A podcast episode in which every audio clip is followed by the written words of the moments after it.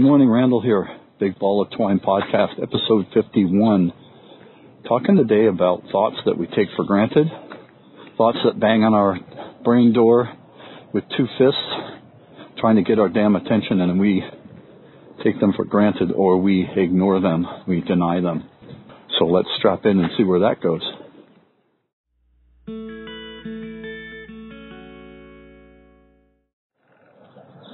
Well, here this morning on this beautiful morning. Sun is coming up. Crows are making noises. Sun is uh, amazing. It's bright orange in the east and it's passing under some clouds, making the sky dark above it. And in the west, and in the west, the sky is also orange where it's hitting clouds on the other side of the sky supposed to rain like a lot the next couple of days here where I live. It has rained a lot here this winter, which is great, but it also has its issues. Our ground is soaking wet, and we will probably have flooding in and around my area today. Today I wanted to come back to one of my standard topics, um, and that's about our thoughts, our believing in our thoughts, or um, taking our thoughts for granted is really sort of what this is about, and the idea that we don't um, question them, we don't we don't even really notice them a lot of the times. We just react to them and move along in our day, and I think that that is so important to talk about because it is in that reactivity that we act out of our wounding, out of our unawareness, out of our sleepiness, out of, as the Buddha said, the sand in our eyes. He said that we don't see the world properly because we have sand in our eyes. And what he meant by that, I think, is that we don't look properly at what's happening. We don't look at reality as it is. We look at reality through our filter through our thinking that filters everything we see and do. So let's start there. The thought that the idea, the notion that when we see something out in the world, anything, any input we take in, we run through our filter. We run it through our filter of lifelong experience, um, whether that's good or bad, it's an experience. Every time we do something, we have an experience. We file that away. That's how we become afraid of things, right? Let's say um, some people are afraid of heights and some people aren't. You might be afraid of heights because you had a scary situation on a ladder when you were, were a kid, or you saw a parent fall off a ladder, or you have some other fear that is somehow related to an experience. Uh, you might not even know you have that fear. Um, that's how wounding works. Is sometimes we are wounded in our younger years, and sometimes we don't remember it, and sometimes we do remember it, but we deny it or we suppress it, or we just minimize it. Um, that wasn't a big deal that I was bullied my entire life as a kid, which seems like a silly thing to say, um, but I'm aware that that is what I used to say. I used to minimize those experiences, minimize the abuse I suffered as a child,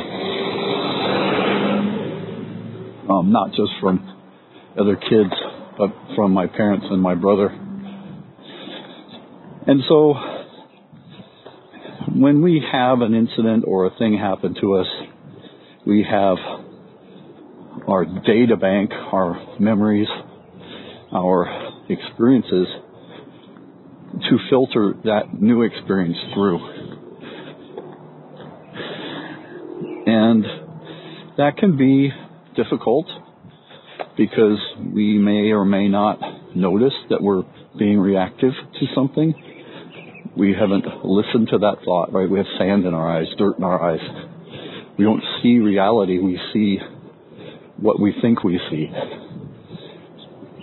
And so when we think we see something, we then react from that thinking of what we thought we saw. So basic to me, it seems so basic. And yet it's really hard to notice and learn to embrace that. Learn to understand. It was difficult for me to learn to understand and, and assimilate that thinking that, that every single thing in my day that I watch, see, notice is running through my filter. Not your filter, not my mom and dad's filter, not my boss's filter, my filter. So when something happens and I react to it, it is uniquely my reaction. It is only my reaction to that, like that thing that happens that I'm reactive to. Like being afraid of heights, like um, being fearful of loud noises, um, whatever that thing is that re- triggers the reactivity, we often are so unaware of it. And we might be aware that, like loud noises, we know where it came from. Maybe um, you had an experience where, oh, here's a good experience. I was in a car accident when I was a kid. I was about, oh, 15 and I was sitting in the passenger seat with a. I had not I had not gotten my driver's license, so a friend of mine drove us everywhere. Um, Rick was his name, and he was driving, and we were going from one skateboarding place to another, eating food uh, along the way. It's funny that I remember that detail really well, like it was really important at the time that I was eating. Um, and I had my food in my lap, and I had my head down. I was eating. We were waiting to turn left at, at an unprotected intersection. Um, no left turn light to protect us. And there were three lanes. The two lanes closest to us were stopped and left a gap for my friend Rick to go through. But the far left lane of oncoming traffic, the far right lane of that that traffic, um, was empty, and he went. And as we got to that, you know, crossed in front of that lane in that split second, a VW bug came barreling into my lap basically, going about 50 miles an hour. Which seems pretty insane. All the cars around this woman were standing still and she was ripping down the right lane at 50 miles an hour. If she was doing, I mean, she wasn't speeding much. I think the speed limit might have been 45 there but was not wise to be going that fast. But it's not her fault, and it really, really was Rick's fault. He shouldn't have turned there anyway.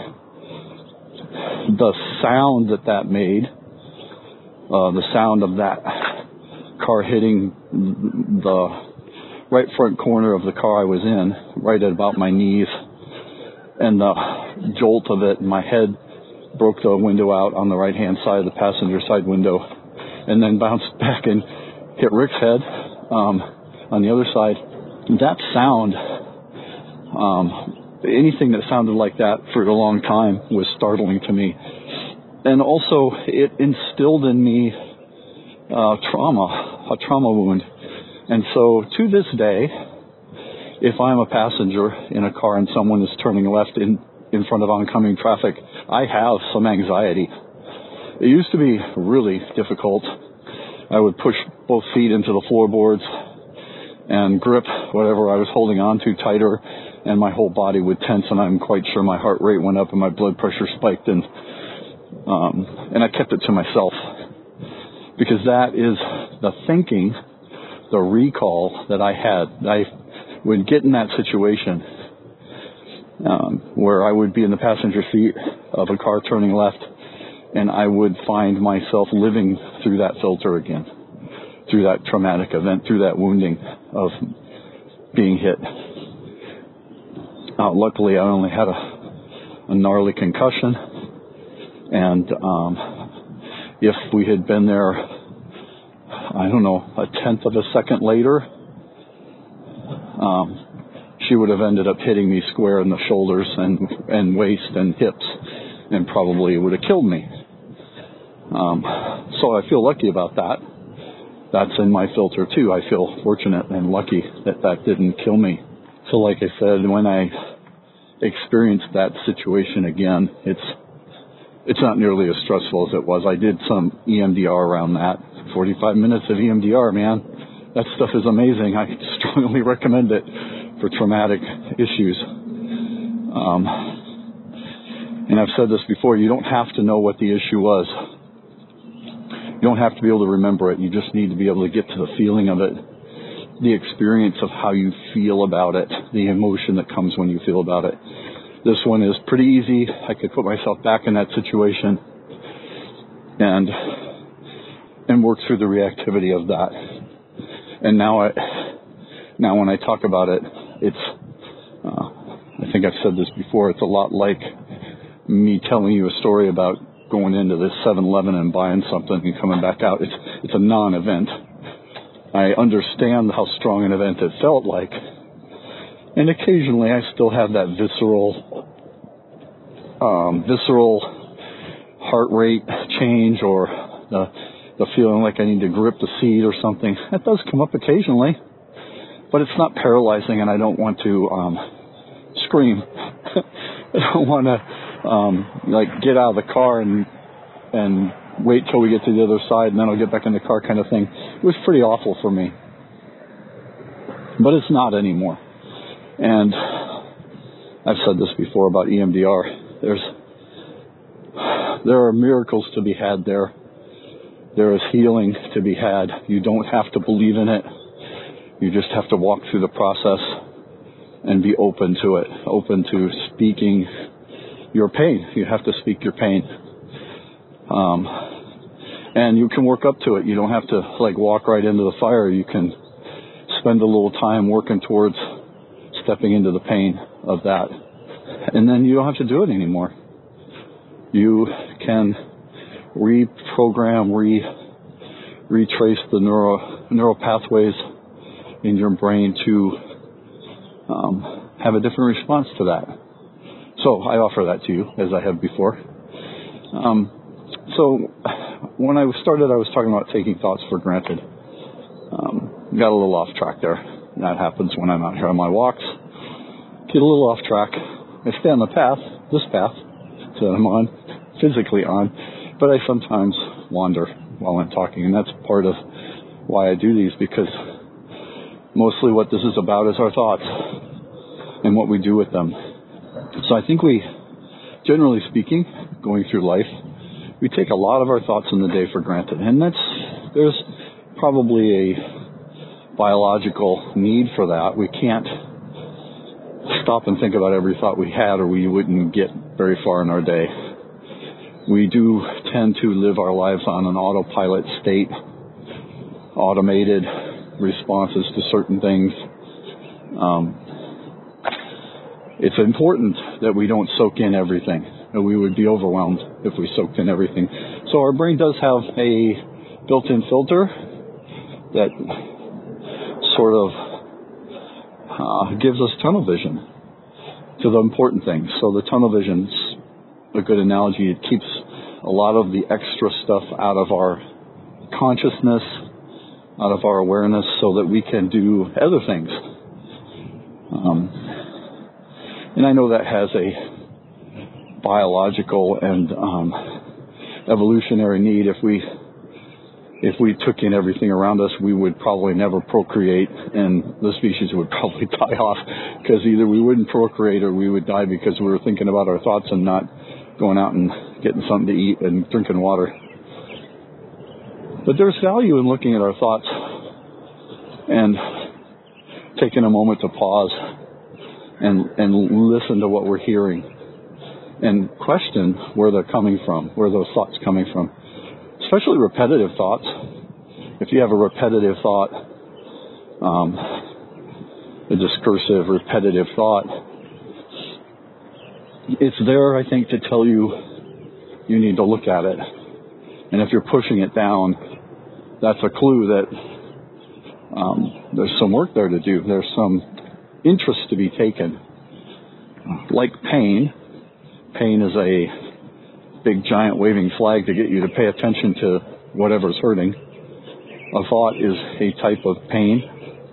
It is telling you, asking you to look at it, to acknowledge it, to to understand it, and to resolve it. Because unresolved thoughts, unresolved issues cause us suffering, cause us pain and suffering in this world. We don't deal with things and we continue to repeat these things and we continue to suffer in the same way over and over and over and over again. I know from experience that's how that goes. So taking a look at our thoughts is super important in my world. Taking a look at my thoughts and noticing when I'm having a reoccurring thought and noticing how it's trying to get my attention. It's it's trying to get me to not take that thought for granted. And another part of me wants to take that thought for granted. So we have a contradiction in how we think. Part of our mind is trying to get our attention. It's jumping up and down. It's screaming. It's setting fire to the neighborhood. It's ruining our lives, we might say, or driving our decisions, just being rather annoying. Um, and it is um, important to notice those thoughts and honor them because they're working hard.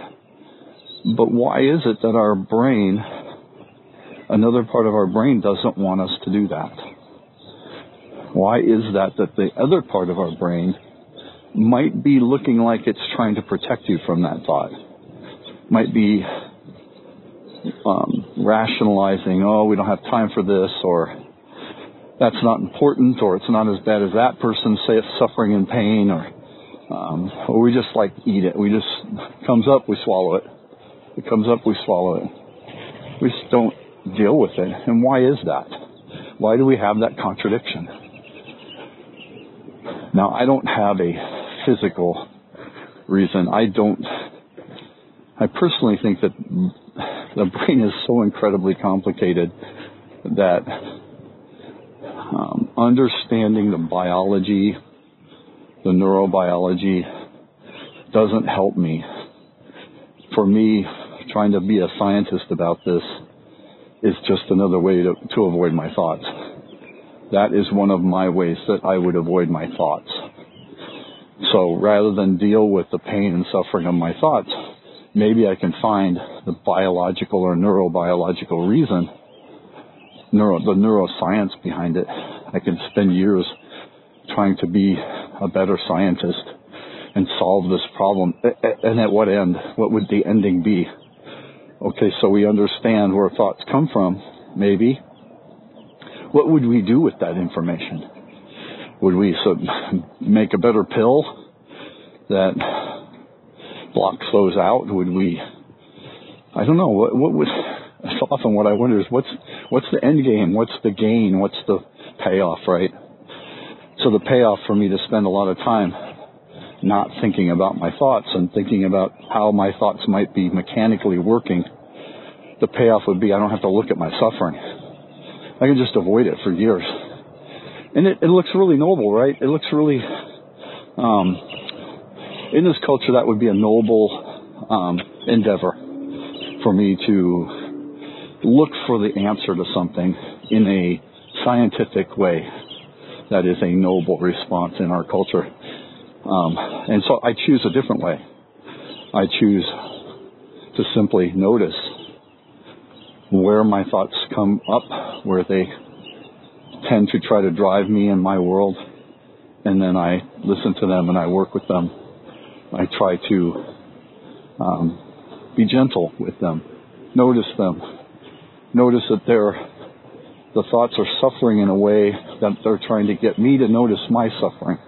And I still have those thoughts I take for granted. Um, you know, the old adage, you don't know what you don't know, right? I'm sure I'm having thoughts right now in the background of my mind that I don't know are discursive or repetitive or hurtful or sending up flags that, that the thoughts are hurtful, right? it's not uncommon in my day for me to have thoughts that are disruptive to me. Thoughts that make me want to notice them. Thoughts that are um, in the background making me angry. In the background building up anxiety. Thoughts I'm believing to be true. Assumptions I've made from reality around me that make me feel suffering and, and pain and dis- discomfort. It's a common experience for all of us, I think. Our day's going along and we think about, uh, it's funny, things pop in our head, right? You like, like a song pops in your head from 1972 and you're like, I haven't thought about that song in 40 years or whatever. These things keep coming up. Now, is a song that jumps into my head there to um, help me heal? It's quite possible it's quite possible that my mind is taking me back to that time in hopes or in speculation that I might notice the connection between that time, that song, and some suffering I, I lived with, I experienced. Some wounding that happened in that time. I'm not saying that's true. I'm just saying I don't necessarily subscribe to the world that says our, all thoughts are meaningless. I think we have to be careful to put too much meaning on every single thought we have. Uh, I think again we would get bogged down and we would just sit in the corner and drool in a cup. That's not the purpose of what I'm talking about. The purpose of what I'm talking about is to notice, first of all, how our suffering drives us, and then also what we can do about it. What can we actually change in the world? What can we do about the suffering.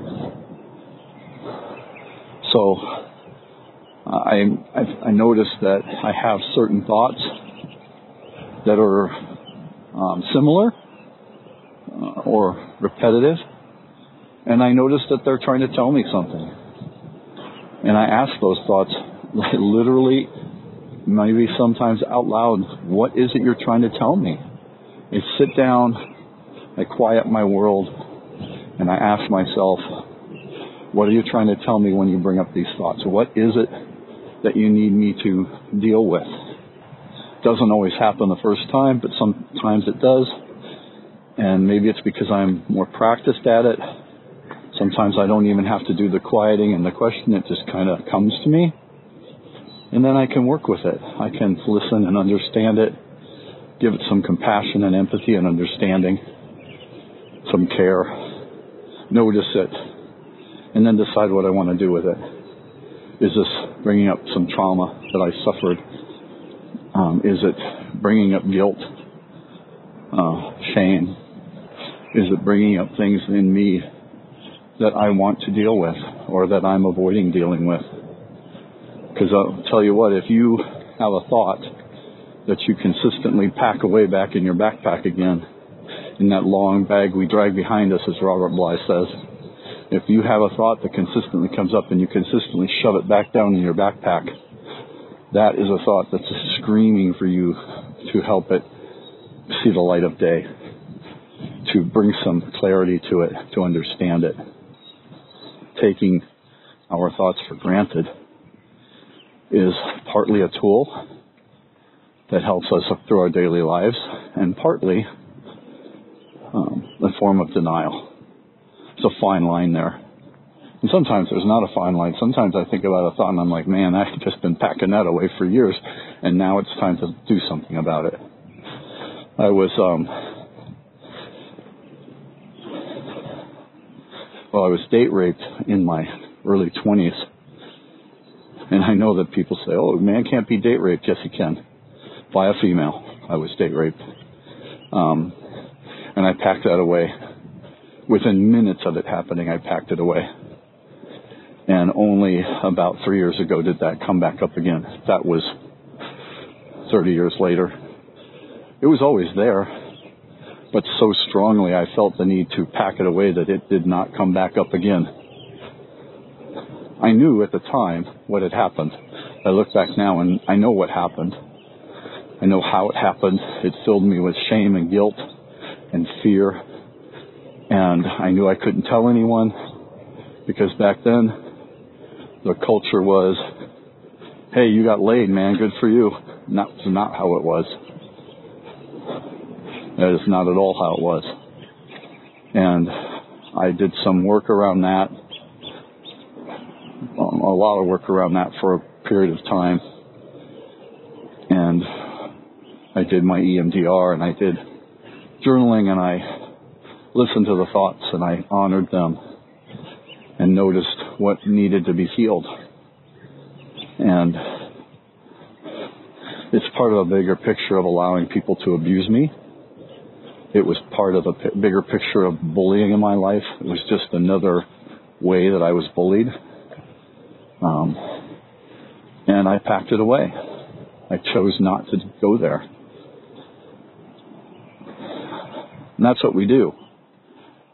Something happens and we pack it away, and then when the thoughts come up, we either don't listen or we go, well, that's, I've always had that thought. We take it for granted, right? And we don't honor our experience. And then our experience keeps banging on the door with two fists trying to get noticed.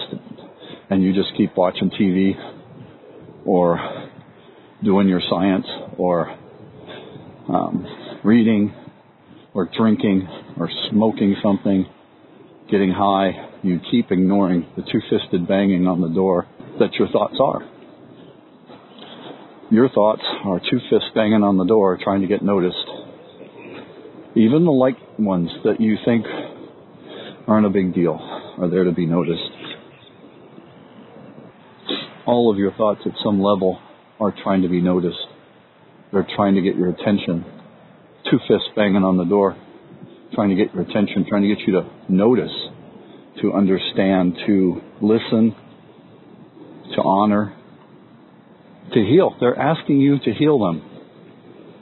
And like I said, one part of your brain is banging on the door with two fists. The other part is you like, nah, not so much. Got other things to do. Don't wanna. Don't need to. Don't have to. Don't even want to think about it. Don't need to think about it. Don't even know you should think about it.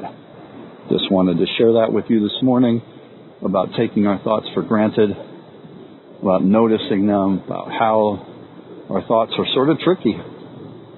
They're very tricky. They want us to notice them, and another part of our brain's like, not so much. Please do not notice that thought. We have other things to do. We have other things to distract us, so we don't have to go there. It's a difficult place to be. But you can get through that. Trust me, you can walk through that. You can look at your thoughts. I love this. One of my therapists early on, um, or maybe I read it, don't remember, doesn't matter one of my early teachings in in this process was that um, was that thoughts don't kill us. The thought itself doesn't kill us. And what we do with it could possibly kill us. We could do self-destructive things. We could get ourselves in positions of dominance or um, let the fear drive us into submission yeah. The reactivity to a thought could kill us. But the thought is just this innocuous neural pathway event in our brain that then we run with in whatever way we run with it. So, pretty much all I had to say today about that. It'll come up again because my thoughts are always coming up. So are yours. So take notice. Take a few minutes today, tomorrow, when you feel like you're ready to start noticing the ones that bang on the door with two fists that are desperately trying to get you to pay attention. They're begging for your love and your affection and your sympathy and your empathy and your noticing, desperately wanting you to help them. And then take notice of how the other part of your brain is like, not so much, buddy. Mm-mm, don't do that. No, we got other things to do. We got we got thinking to do. We got doing to do. We have other things to do. So take that in today, and um, I offer that there's a lot of healing there for you, as there has been for me. So I'll catch you next time.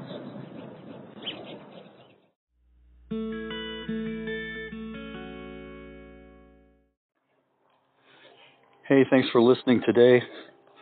Just want to remind you that as you leave, to hit the subscribe or follow or whatever button your software has so you can hang out with me and listen when you feel like it and be alerted when when I stick something out there you might want to listen to. If you have a question that you'd like me to address maybe on the podcast or maybe just privately, send an email to bbot podcast at gmail.com. Thanks for coming in and listening. I hope you have a great day and I hope you treat yourself and others kindly.